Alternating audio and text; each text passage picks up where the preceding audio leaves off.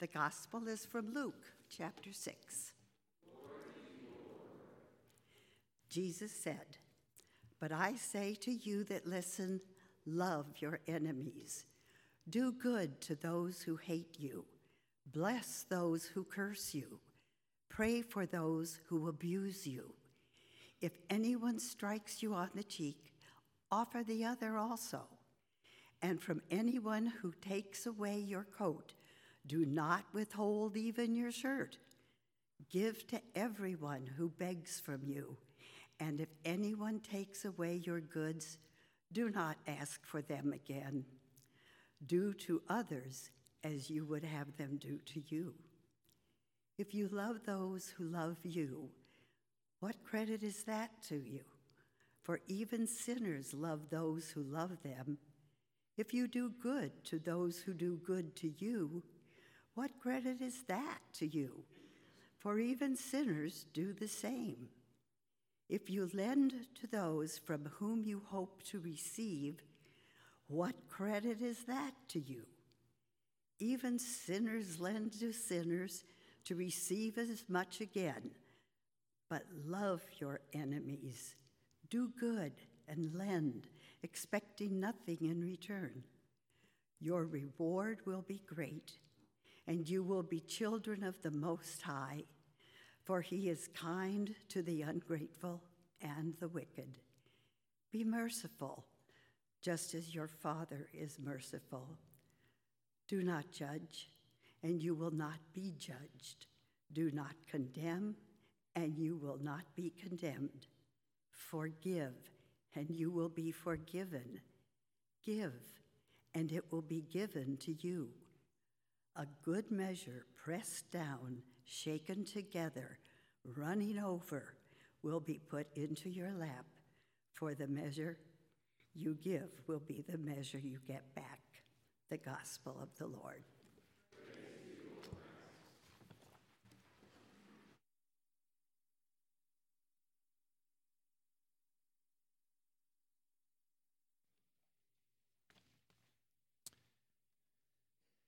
I was talking to another pastor this week as we were kind of looking at these passages, kind of getting a sort of an initial look together. And, and he said, you know, I, I want to preach on the gospel this Sunday, but he, but he said, I feel like before I preach on it, I have to look out at the congregation and say, now remember, you know, God's grace comes first. God loves you no matter what, and, and grace is real and all of that.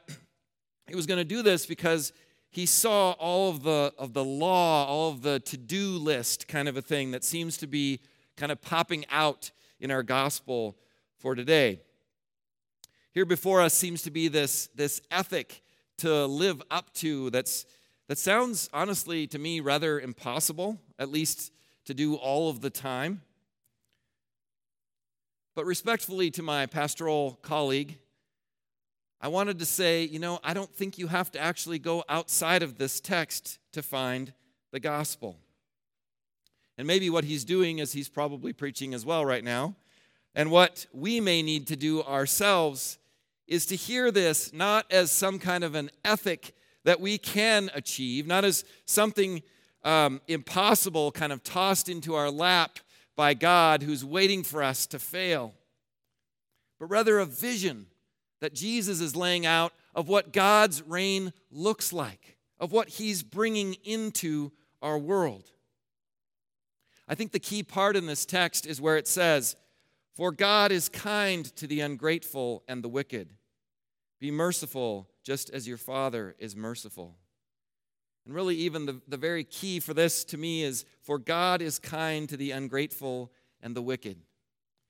I want you to do me a favor and with me, Um, this morning, when Jesus says God is kind to the ungrateful and the wicked, think as I did this week that Jesus is talking about you and about me.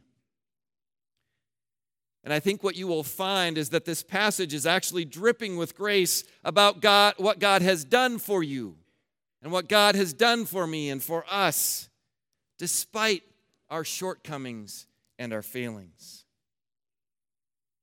And what I hope you will also see is that this passage is not about doing better or being nicer, as if Getting these sort of seven things right will open the path to you, uh, for you to, to heaven or something like that. No, what this is saying is that God has come to you. God has encountered you, has loved you and forgiven you and me, and established a kingdom, a vision that we have the opportunity to reflect. Let me tell you something that I think is absolutely true. I believe without a doubt that all of us are reflecting something to the world. We all kind of stand as mirrors reflecting something back into the world. And this day, I want to take a look at what it means to reflect something and what we might be reflecting. And what better way to do that this day, I think, than looking at this story of Joseph. Now, the story of Joseph, to me, is one of the most amazing of all in the Scripture, um, in my humble opinion. Maybe it's because I got to be a part of Joseph and the Amazing Technicolor Dreamcoat, and it was fun to tell the story in that way. It misses some things, but it's a fun way to do it. Um, and the major pieces we saw kind of laid out in our children's sermon, this horrifying betrayal of Joseph by his brothers, this false accusation and the imprisonment, and finally, finally, a rise to power and influence over the future good of that kind of corner of the world. In fact, it might be important to note here, by the way, that, that it's, it's told plainly in the Joseph story that he's not only um, put in this position by God to preserve a remnant of the, of the Hebrew people, but also to preserve Egypt and the other nations around them. God is, is very, very engaged in the life and livelihood and goodwill of all of that corner of the world. But I also have a little bit of pause when I look at this story before us, especially just this kind of snippet of it that we have, this kind of towards the end of the Joseph story. Um, because like the gospel today, I think, I think it can be very misused. Joseph's words to his brothers, the words that he speaks in light of this whole story, are absolutely incredible given the circumstances. But some might read them as seeming to say that their abuse towards him, his brother's abuse towards him, towards Joseph, was all part of God's plan. That what happened to him was necessary.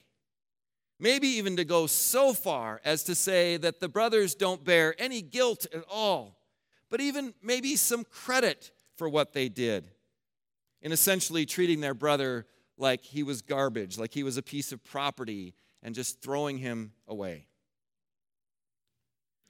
I want you to hear something clearly, especially, especially if you have ever experienced violence against you, or traumatic experience, a traumatic loss, abuse of any kind, tragedy. Abuse, tragedy are never part of God's plan or God's will. And the second truth I want you to hear today is equally important. No matter what has happened to you, God's will is for your healing and for your transformation. There's a saying that I learned in the city, and it goes like this: God is good all the time. All the time. You know it. And all the time. God is good. Yes, that was said over and over. God is good all the time. And all the time. You got it. All right. Now, Joseph sees this. He sees this reality. And it's important to note he doesn't come to this easily. We might be tricked into thinking that by reading just this piece of the story, because by itself, the story today may give you the impression that this is this nice, clean, and whitewashed forgiveness tale, that Joseph is somehow a larger-than-life character, completely outside of anything in the human realm. But before all of this story happens, Joseph actually does a whole number of things with his brothers. They come to him before this to get food, um, actually like a year before this to get food, and he holds one of the brothers back as a prisoner, and he and he returns the money that they gave for the grain to kind of confuse them as, as to what happened. They're not sure if they should go back and give it give it back, or if they should if they should never return again. But here they do return because they're hungry again. The famine continues on. And this time, um, Joseph tricks his brothers again. He puts, he puts a cup into the sack of his biologically younger brother. He's got all of the ten brothers or half-brothers to him through another mother. And then his his bro- his youngest brother, he puts a cup into his sack.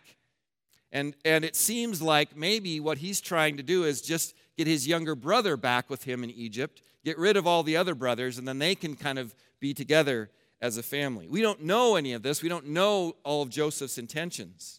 But he does a couple of things, kind of tricky things with his brothers to confuse them, to kind of put them in a place of, of fear, and to and maybe, maybe he's leading towards even punishing them for what he's done.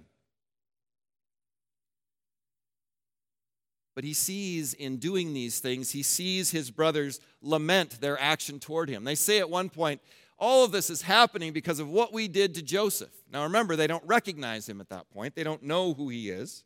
They haven't seen him for probably fifteen years or more.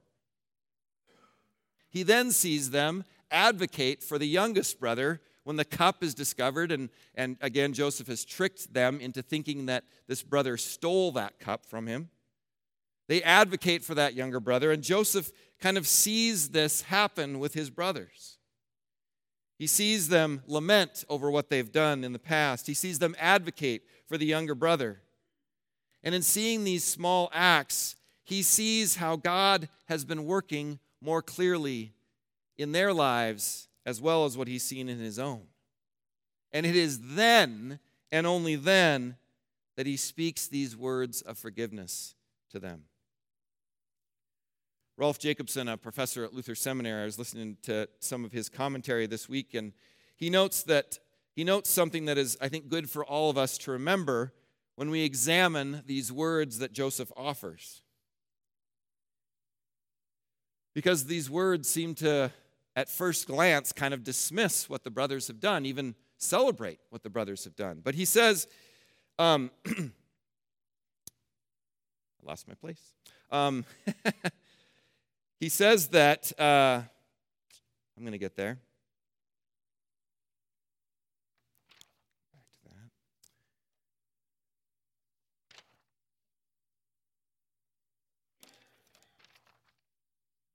Talk amongst yourselves.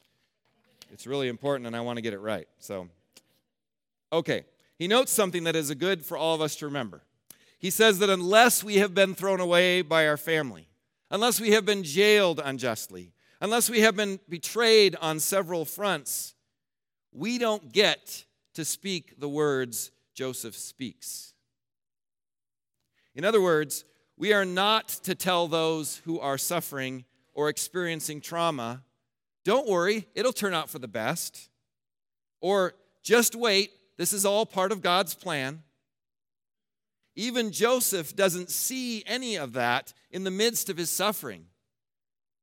Only after a lot of perspective and a lot of change in his life does he become able to see what has happened. Does he become able to utter these profound words of forgiveness to his brothers today? But his words belong to him because of the trauma that he has experienced. You see, we don't get to project that on to others. I think that's really important for us to remember. In speaking those words, Joseph does also a few things that I think are worthy of note.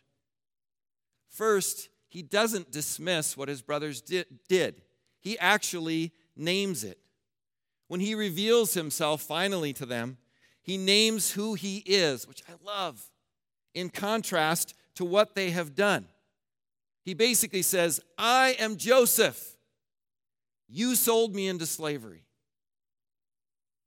You see, abuse and trauma can try and take away who we really are, who we were created in God's image to be. It tries to take away our identity.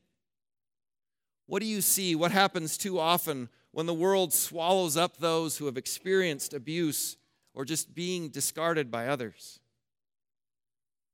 They destroy themselves often, right? And that's not to blame them, but that's kind of the wording we use. The identity given by the abuser or the trauma takes over. The reflection of the world towards them because becomes too often their own reality, their own sense of their own self. In other words, I am no longer Joseph, but I am waste, I am garbage, I am a nobody. And so I love how when Joseph reveals himself to his brothers, he claims that name, that identity again. I am Joseph. You sold me into slavery. You discarded me. You threw me away. But when he names himself, it's in contrast to what they have done and how they have tried to identify him. There's a last piece I think is worthy of noting in Joseph's story. Not only does Joseph name the wrong that was done to him, he speaks the unspeakable. But in saying that, he also takes the way, away the power or influence of the brothers in the story. In other words, never can the brothers say, well, what we did was actually a good thing. We helped carry out God's plan.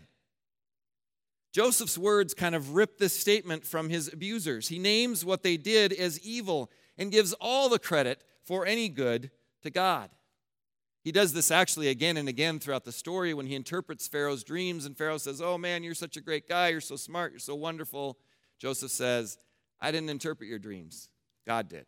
I spoke the words, God did the interpreting, right? He continues to point to God, and he does it here too. When he says to them, it was not you who sent me here, but God. He is not saying they didn't sell him into slavery. He's not saying they aren't to blame for what they've done. He is saying that where he is right now, completely in power before them, he literally has the ability to, to, to grant them life or death by giving them or not giving them food. He's in that position. It was not their doing that he's there, that he is who he is now. It was entirely God's. In other words, they caused the evil, God caused the good. And in understanding this clearly, Joseph is able to see the delineation between what it means to reflect the world. In this case, it would be probably some kind of revenge towards his brother. He can see the delineation between that and reflecting the reign of God. And in so doing, or so seeing, in this moment of clarity, he does reflect the reign of God toward his abusers. And he offers forgiveness and a new way forward that gives life to all of them. Would God have preserved the promise without this nearly tragic story? Yes. Would God have found another way if Joseph would have reflected the vengeance of the world instead of the reign of God? Yes. But this is what happened. This is the story, a real story in real life. And Joseph, with some perspective and a positive ending to it all, for sure, can now see what a privilege it is to take part in God's story of redemption and transformation. Why? Because he's experienced it himself. And he chooses in that moment to reflect the reign of God rather than the oppression of the world. This takes me back to our gospel today in Luke, and reinforces for me that it is not a list of things that I have to do to get close to God or to be righteous.